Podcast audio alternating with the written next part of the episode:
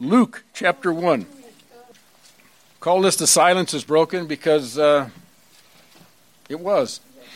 For some approximately four hundred years, uh, no word from heaven from it, of any kind came. Not through a prophet, not through a dream, not through a, a visitation by an angel or anything.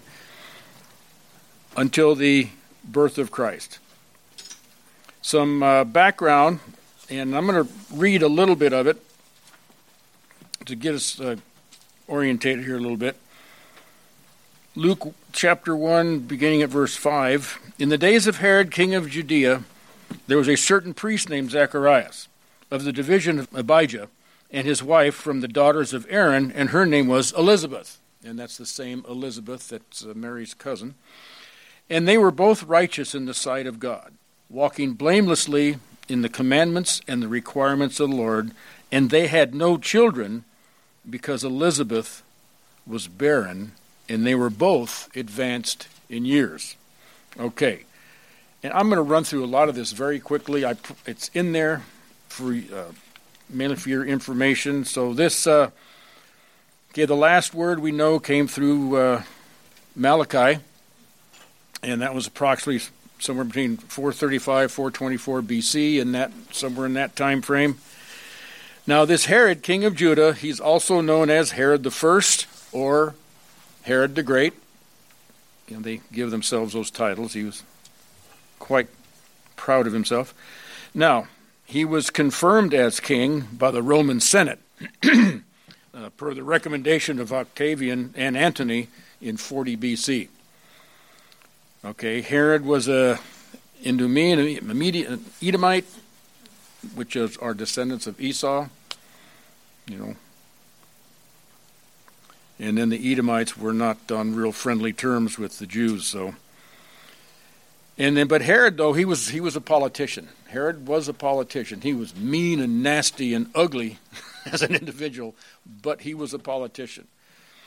And so I just th- th- listed some bullet points about stuff that he did. Uh, Herod worked to gain favor with the Jews, okay? They obviously, being an Edomite, the Jews were not going to accept him as a king, even a puppet king, okay? But he began building the temple, the temple that was around during the ministry of Christ, that the uh, that was a beautiful thing that the, that the disciples marveled at and said, oh, look at this beautiful temple. That's what that's Herod did that project. And um, he also constructed the port in the city of Caesarea, which is quite a, a industry and uh, so forth. He built the fortress at Masada. And this is, we would all like him for this. Twice he lowered the people's taxes. If for nothing else. Yeah, he was a Republican. Okay, okay. In the famine, in the famine of twenty-five B C, he melted some of the gold objects in his palace to buy food for the poor. Okay, I'd say he was a politician. He became so popular with some of the Jews, a pro-Herod party, which is a political group, was formed called the Herodians. Let's look at Mark twelve. I want to see they. We're right close. Mark twelve is just a little short, few pages back. Mark twelve, thirteen. I'm going to back up to twelve to set the context a little bit better. And they, the, the, now the they there were the Jewish leadership, always out to get Christ. And they were seeking to seize him, and yet they feared the multitude, for they understood that he spoke the parable against them. So as and so they left him and went away. And they sent some of the Pharisees and Herodians to him in order to trap him in a statement. This is an interesting thing. The religious people had nothing to do with the Herodians. They were considered sellouts. They were non-religious at all. They were they were strictly a political group. Then that's all they really cared about. So, but the Jews, the leadership hated Jesus so much that they started, you know, the uh, enemy of my enemy is my friend, you know, that kind of thing. And so they solicited the uh, the help of the Herodians to go against Christ. And so I thought that was interesting enough to bring up, because the Herodians do play a at least a small part. They did early on. I don't know how much they had after the King Herod died, but um, uh, they were still a political group, and they were a group of people. They, you notice they don't show up much in the New Testament. I just, I really don't think they had a lot, but again, the scribes, Pharisees, priests, they were looking for anybody that would work with them to attack Jesus, and and uh,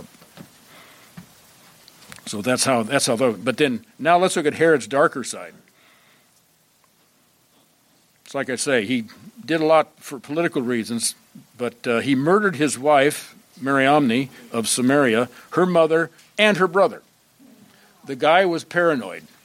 He was king. He was an appointed king. And his paranoia just drove him. Anybody that he, he even thought might be a threat to his kingship, they were gone. I mean, they were gone.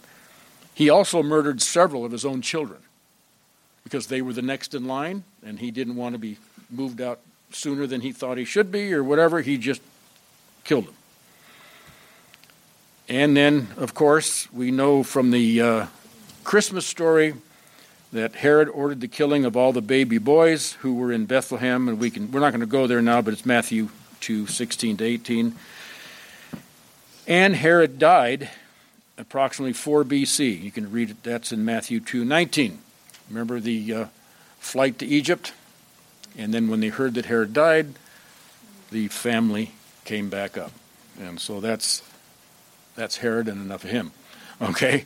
Now, the important part, that's just a little bit about what he's all about. So when you read through, uh, if you get that far in the Christmas story, uh, you know, after the Magi leave, you know, they double-cross him. They go out, the, they take the back road out of town, right? And they don't visit Herod and tell him where the, where the Messiah, the king of the Jews, is, is being... Uh, kept. He, uh, mem- yeah, and that's an interesting thing about the wise men, because a lot of people wonder, well, how in the world did they ever get the word uh, about that? And there's a lot of theories about the wise men.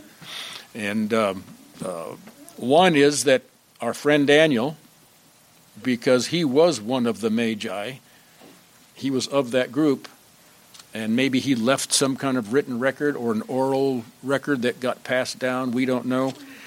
But one thing we do know from the New Testament, that when the Magi were in town, the Lord spoke to them in a dream.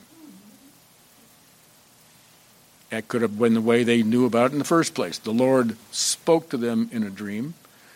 They all got up, and because that was, when you look at the Magi, they were in that group of the larger group, some of them were called Magi, sorcerers, incanters. There were all kinds of different spiritualistic stuff that was going on. That it's a big group of people. And um, so dreams would not be too far out of their bailiwick. You know what I mean? It's just people were, there were people that that's what they thought they could do was, in, you know, uh, interpret dreams. So if you had who knows how many Magi, there was three gifts. We don't know how many Magi, but anyway, a, a believer, so to speak. That, but uh, you give three or four or five, whatever. How many were people? Uh, the same dream, the same night. They all wake up and discuss that dream. It's time to get up and go. And then you could. Salvation is by grace through faith. They got up and went. And you read that story, they were, without question, true believers. False believers aren't going to bow down and worship the King of the Jews. They might acknowledge a King of the Jews, but they don't worship a King of the Jews, especially as an infant, as a baby. See that? So anyway, we've uh, kind of gone astray here. Um, yeah, well, A D and B C, that's man. That's a man-made calendar. Well, right, but it, but it relates to... It does, it does, sure, sure. And Herod died in four B C Jesus was born probably five, maybe six B C. And the numbers vary. Nobody knows. Because, again, time wasn't calculated that way. If you want to, you could use the Jewish calendar. Starts year one was creation, and it goes, and it, there's no A D or B C. Mm-hmm. So I just didn't know if they started time like, okay, Christ was born, and like suddenly that's. And you've got the A D. What you got the Gregorian calendar, and you've got this calendar, and you got that calendar, and they try to rectify things, and as close as people can figure, Herod died in four B C. As we look at the calendar today. So Christ, right, but, but, his birth wasn't, wasn't. That's what I was. That's what I was trying. It to wasn't the year one. They tried to make it that. And I now remember B C does, and the heathen hate this. It stands for before Christ. Right, but according to this, it's after Christ. Right, according according to that. But see, the, again, time is off. The, the human calculation of time was off, and so that that's that's that's what the the biggest thing for B C tells us is that uh, you know, nice shot, but you missed it, guys. And if you really want to confuse me, you can tell them that A D is Adonai. Yes, Latin after Christ. But that is what it means. Yes. What it means. Yeah. Year of our Lord. Mm-hmm. Anno, year, domini, right? Yeah, the old Latin stuff. Okay. Okay. Yeah.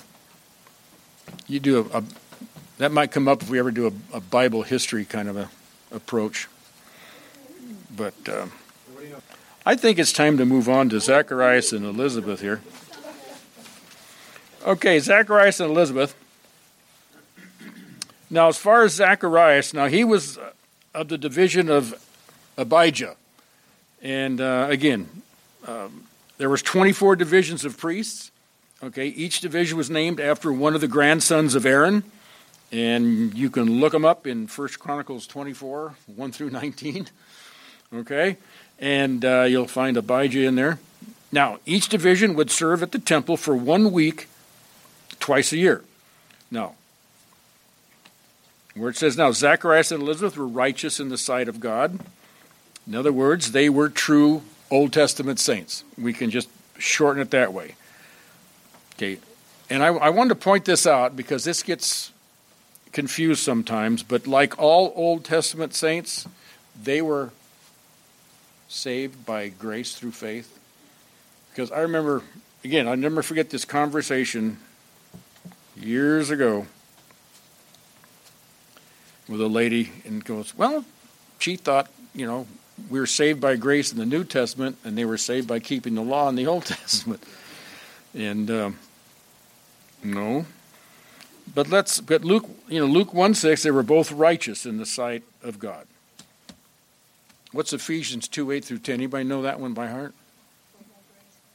For by grace are we saved through faith, not of works. You got that? Yeah. Ephesians two. Let's go. Ephesians two. Uh, and my Bible wound up in Hebrews. How does that work?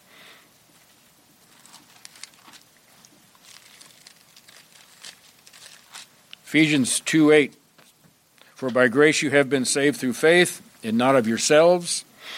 It is the gift of God, not as a result of works, that uh, no one should boast. And that goes on. That, don't forget verse ten. For we are his workmanship, created in Christ Jesus for good works. Okay? Which God prepared beforehand that we should walk in them. So, um, we can throw it out this way. If, if you have been saved by grace, there are works for you to do in this life that God wants us to do. Okay? Um, Mary, you go back to Genesis six, seven to nine. We won't right now, but that's Noah. And it, a lot of the uh, Bible verses read, Noah found favor in the eyes of the Lord. Well, that the Hebrew word favor um, could be translated grace, and it would be a correct translation. Noah found grace in the eyes of the Lord. Yeah. Let's look at Romans four. Romans four. We looked at it just to tie this together. Obviously, Romans four, one through seventeen would be a kind of a big lesson all by itself. Probably a couple of weeks' worth anyway. Talking about Abraham says, um, and again, this, the subject in here is, okay, justification by faith, not works. Because remember, remember that f- the New Testament written in the first century, probably the single biggest heresy of that time period came out of the Judaizers. And it was all over the place. They had a, Acts fifteen, they had a whole conference about it, church conference about it. The church got together to discuss the matter. It was such a problem. And what they were saying is, well, yeah, you, you got to believe in Christ, but you also have to keep the law. And circumcision came up, and you know, you, you know, you must circum, they must be circumcised to be saved, you know. And they're just all this stuff was going around, and so Paul is addressing that here. Um, let's pick it up in verse two of uh, Romans four. For if Abraham was justified by works, he has something to boast about, but not before God. See, if he was justified by works, what is Ephesians is not of works, lest any man should boast. What does that mean? If we have anything to do with our salvation, we pull glory away from God. We're stealing God's glory. That's a major sin. Verse three, for what does Scripture say? And Abraham believed God, and it was reckoned to him as righteousness. His faith, his believing, was then reckoned or accounted him as righteousness. Why? Because if it wasn't for grace, he would have never had that faith. See, it was God's doing. In verse four, now to the one who works his wage, is it not reckoned as a as a favor, but what is due? See, yeah, if you a wage is something you earn, grace is a gift, something given, just plain given. Verse five, he goes on to explain, but to the one who doesn't does not work, but believes in him who justifies the ungodly, his faith is reckoned as righteousness. Just as David speaks, blessing of the man, God reckons righteous apart from the works. Blessed are those whose lawless deeds have been forgiven and whose sins have been covered. Blessed is the man whose sin the Lord will not take into account. Is this, is this blessing then upon the circumcised or upon the uncircumcised? Also, for we say faith was reckoned to Abraham as righteousness. Now then, was it reckoned? Now, when was it reckoned? Good question. When was that? When did that reckoning happen? When did Abraham exhibit that faith, that first act of faith? Verse ten. How then was it reckoned to him? While he was while he was circumcised or uncircumcised? And he answers his own question. Not while circumcised, but while uncircumcised. In chapter twelve of Genesis, you had the Abraham's call. It wasn't until what, fifteen, sixteen, seven, chapter fifteen, sixteen, seventeen, later on down the road, where circumcision then became a sign of the Abrahamic covenant, which came later.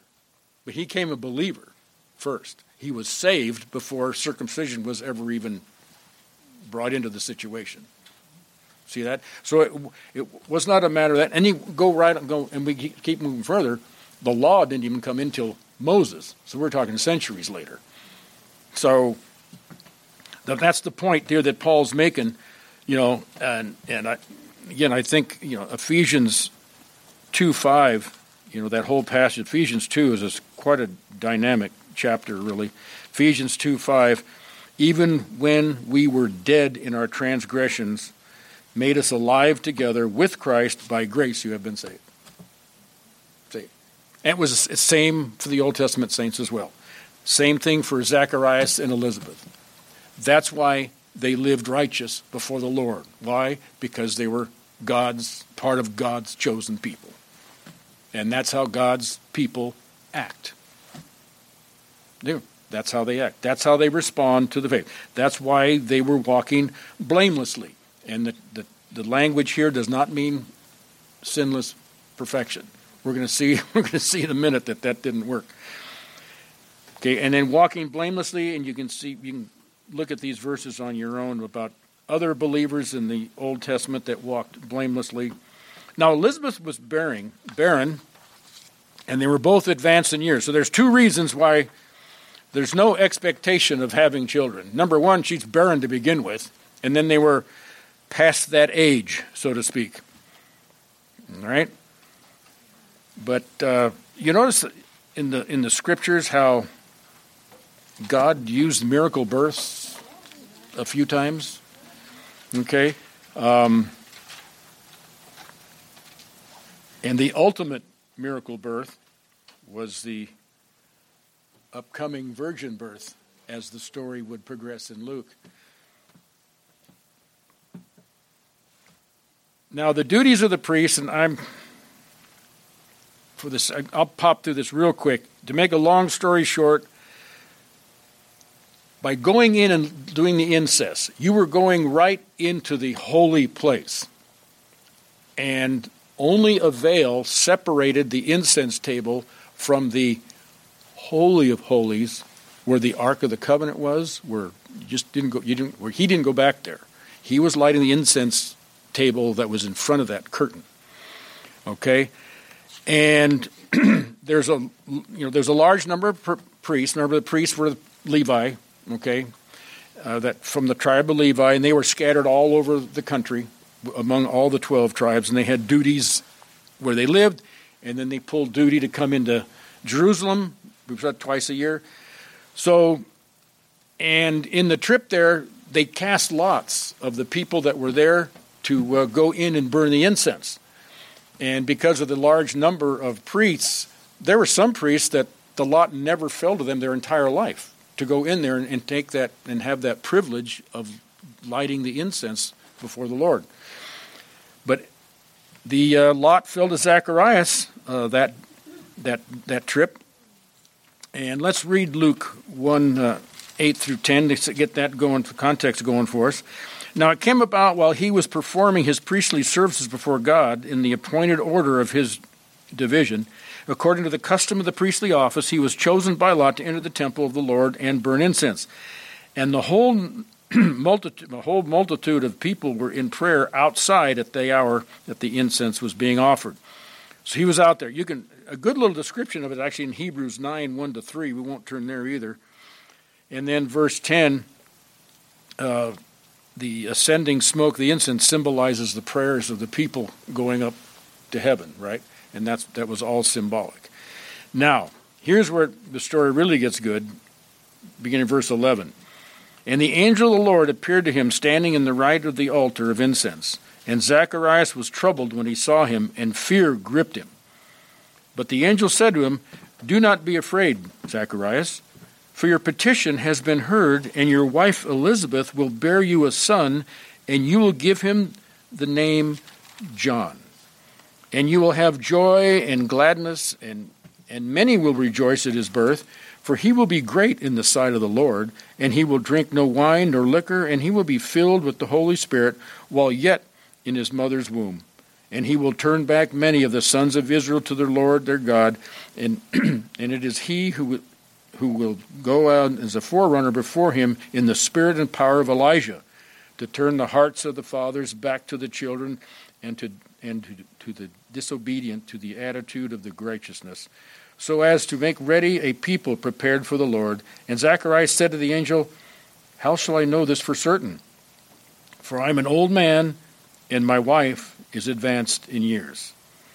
And the angel answered and said to him, "I am Gabriel, who stands in the presence of God, and I have been sent to speak to you and to bring you this good news.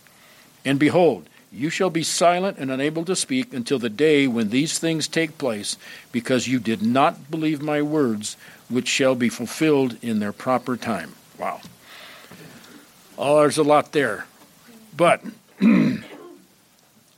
when it says he was troubled, he was troubled. It was, I mean, he was like stirred up. He was ner- very, yeah, he was nervous, shaking, like you're shaking in your boots.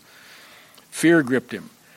One of the things, though, in here, you know, that, that, that four hundred years of silence was broken. We move right down where it says, "Don't be afraid."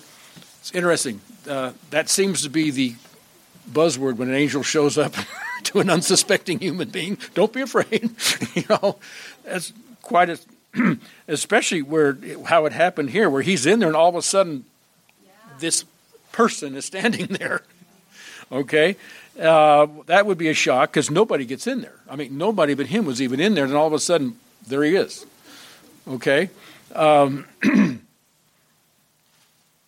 no need to fear, and why? Because uh, I'm not coming here to judge anybody. As we, we get back into Revelation, we've already seen it somewhat. We're going to see it more next time. Angels. Um, Two, two, fun- two big functions we see of God using angels. One, to make announcements, like Gabriel. I think he had a great job. You talk about having an inside track on all the information. that was that was Gabriel. And uh, but then, too, angels are also used to announce and even have a hand in God's judgment. Yeah, that's... It just so happened it fell there, you know. And we know why it just so happened. Again, that's that's the sovereignty of God, because there was a message that God wanted to bring to Zacharias, and I find it interesting he did it in the temple while he was burning the incense, which is symbolic of prayers going to heaven, and he's in the midst of this of this uh, formalized worship, and the angel, the first thing the angel said is he was. The incense representing prayer says, yo, by the way, your prayer has been answered. You're going to have a son.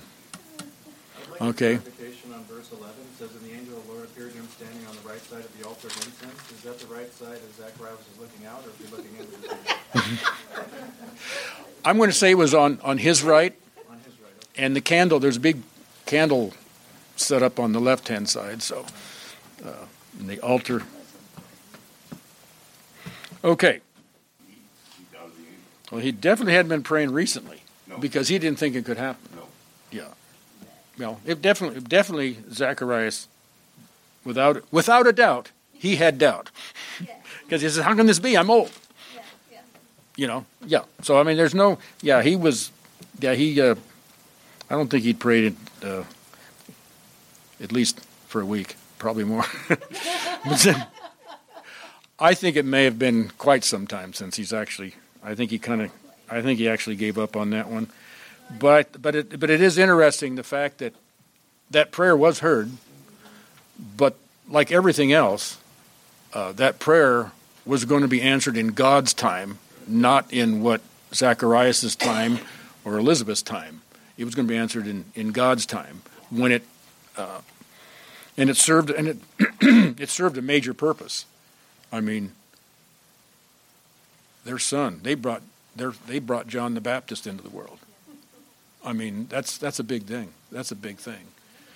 Um, as a matter of fact, um, we're probably going to have to we're going to pass on the whole section there about the greatness of John the Baptist. He, he is a study all by himself, which we should probably do one day. Um, we'll actually might do it on Sunday when it gets there. If he doesn't, we'll do one here. Because he's a tremendous, tremendous servant of God. Tremendous. Um, uh, Jesus had quite uh, high praise of him as well. So, I mean, uh, it's it's worthy to take note of, of someone that Jesus praises that much. He might be a guy we should follow. You know, so I think he'd be definitely worth looking at. Yeah, yeah. Yeah, she wasn't doubting. She was wondering, you know, how are you going to pull this off? Right. I'm being that I'm a virgin. And then he explained how I'm going to pull it off. The Holy Spirit, yeah. Oh, absolutely, absolutely. And again, um, it starts off, too. Scripture starts off by letting us all know, before we get into the into the story, that Zach, Zacharias and Elizabeth were righteous people. Righteous people can doubt every now and then. Having doubts does not mean zero faith. It could be a faith lapse, but it's not a loss of faith. Okay, so we want to put all that, all this in perspective. And I got some put some verses down there under Elizabeth will bear you a son. Um, you know, you um, you can see the miracle births. There's Abraham and Sarah, Isaac and Rebekah, and you had all through. It's just like Scripture is setting us up for this virgin birth, you know. And um, about the greatness of John the Baptist, we're going to pass and move to the third page of our our, our handout just for the for for time's sake. And we will one day come back to uh, John the Baptist for sure. Luke one in Luke one uh, verse thirteen again. Um, but the angel said to him, "Do not be afraid, Zacharias, for your petition has been heard, and your wife Elizabeth will bear you a son, and you'll give him the name John." And then re- the reproof. Now, I love this. This is this would get your attention. Verse nineteen. The angel answered, you know, you know, and when he says, "How do I know for certain?" and all that. Okay. Look back up, verse seventeen. And it, and it is he who will give you a forerunner before him in the spirit and the power of Elijah to turn the hearts of the fathers back to the children of the disobedient to the attitude of the righteous, so that many make ready a people prepared for the Lord. Because the Lord was about to come. John the Baptist is going to be the forerunner. We talk about this four hundred years of silence. Where is that prophecy? Does anybody know where that prophecy is about the forerunner that's coming in the spirit of Elijah? Malachi. That's the last word from God prior to this. I don't believe that's an accident either. That's where the Old Testament left off. Right there. And that's that's Malachi chapter four. There's what, four or five verses there? That's that's Malachi chapter four. That's it. That, which is the last chapter of Malachi. That's that's where Malachi ended his book, which were the last statements from God recorded in the Old Testament. Okay, and so now here we are, we pick up right from there. Really in Luke Luke one picks up from where Malachi left off. And here we are. And the one Malachi, the one God prophesied through Malachi, is now being spoken of as, you're going to, Zacharias, you and Elizabeth are going to give birth to that to that man. I mean, think, he knew he knew those, Zacharias knew those prophecies. He was a righteous man and a priest. He knew that prophecy of Malachi. He knew that. There's no question in my mind he knew that. And he, but he still, verse eighteen, uh, he says, "How shall I know this for certain? For I'm old, and my wife is advanced in years." And the angel and the angel answered him another word that he would know. I am Gabriel. He would know that name. We read that name in Daniel. The angel Gabriel spoke to Daniel, answering Daniel's prayer, by the way, where he came. I've heard your prayer. I'm here to answer it. And and he gave us that. His answer was the uh, whole deal on the seventy weeks, which is so easy to understand. And fosters no controversy. It was it was Gabriel. I mean, again, it was Gabriel. So he knew that. And who's it's Gabriel. And he emphasizes his position. It's like kind of letting him know who you're... Uh, not believing here. It says, I am Gabriel who stands in the presence of God. You know, uh, there's a guy you don't want to mess with. Somebody that stands in the presence of, of God. All right? But this was a powerful, some say, and we don't know for sure, some say he was one, what uh, is described as being an archangel, like a special class of angel. And we're going to see that when we get back into the, uh, into Revelation, those those events that lead right up to his second coming, where there were seven angels in the presence of God. We'll kind of deal with this there because it may have something to do with it. I'm still not through studying that yet, but we'll see how that goes. But no, that's a that's a special position. And again, we know that um, Gabriel and Michael are the only two angels that we know of by name. Okay. I'm sure they all had names, but those are the only two that Scripture gives us a name for. Now, now you're going to be silent. And, um, oh, wait a minute. And I have been sent to speak to you and to bring to you this good news. Okay, there's a lot of good news there. The good news, yes, you're gonna your prayer's been answered, but this good news that you're going to be the parents of the forerunner of Messiah. That's tremendous news. Think about that. And then verse twenty, and behold, you shall be silent and unable to speak until the day when these things take place, because you did not believe my words, which which shall be uh, fulfilled in their proper time. And then we have now, you move, we'll move down, uh, and he came out, he couldn't speak, and so the, verse twenty-two, so people knew something was wrong. Oh, verse twenty-one, and the people were waiting uh, for Zacharias and were wondering at his delay in the temple. People started getting nervous. Did he die in there? I mean, he's an old man, you know, you know, because you know some had ropes tied to him, so if they did die, they could pull him out. But uh, but they were getting concerned about him because he was in there with this conversation. You know, you just light the incense and get it going. That's you know, you're not, you know, it's not like you're spend, spend making a day of it. And so uh, this conversation with the angel Gabriel took more time than normal. So people were wondering. And then we'll move down to verse uh, twenty-three. And it came about when the days of his priestly service were ended that he went back home. And after these days, Elizabeth, his wife, became pregnant, and she kept herself in seclusion for five months, saying, This is this is the way the Lord has dealt with me in the days when, when he looked upon me with favor, me to take away my disgrace among men. See, that was people... If you didn't have a baby, if you, all your married life, people said, well, God must not like you. I mean, it, it was, they were, people were kind of cruel that way. They just felt, wrongly, they felt that was just judgment from God for something you did wrong. And, uh, of course, it wasn't. And this, I mean, we could keep going. It's such a, it's a beautiful story. But that's, that's a lot of, a lot of this, the part with John the Baptist and those first days, it's kind of like the uh, part of the Christmas story that often never gets told, so I thought I'd bring that out. And next week, again, being Christmas, we're not going to do anything here, so we'll just be, so we won't have a Christmas thing here. But I put in, or, in the back on the bottom of the sheet here on page three, I just listed order of events in Christmas in the uh, in order in which they happened. And uh, I also have a handout, if anybody wants it, that I put most of those order and events typed out, the verses.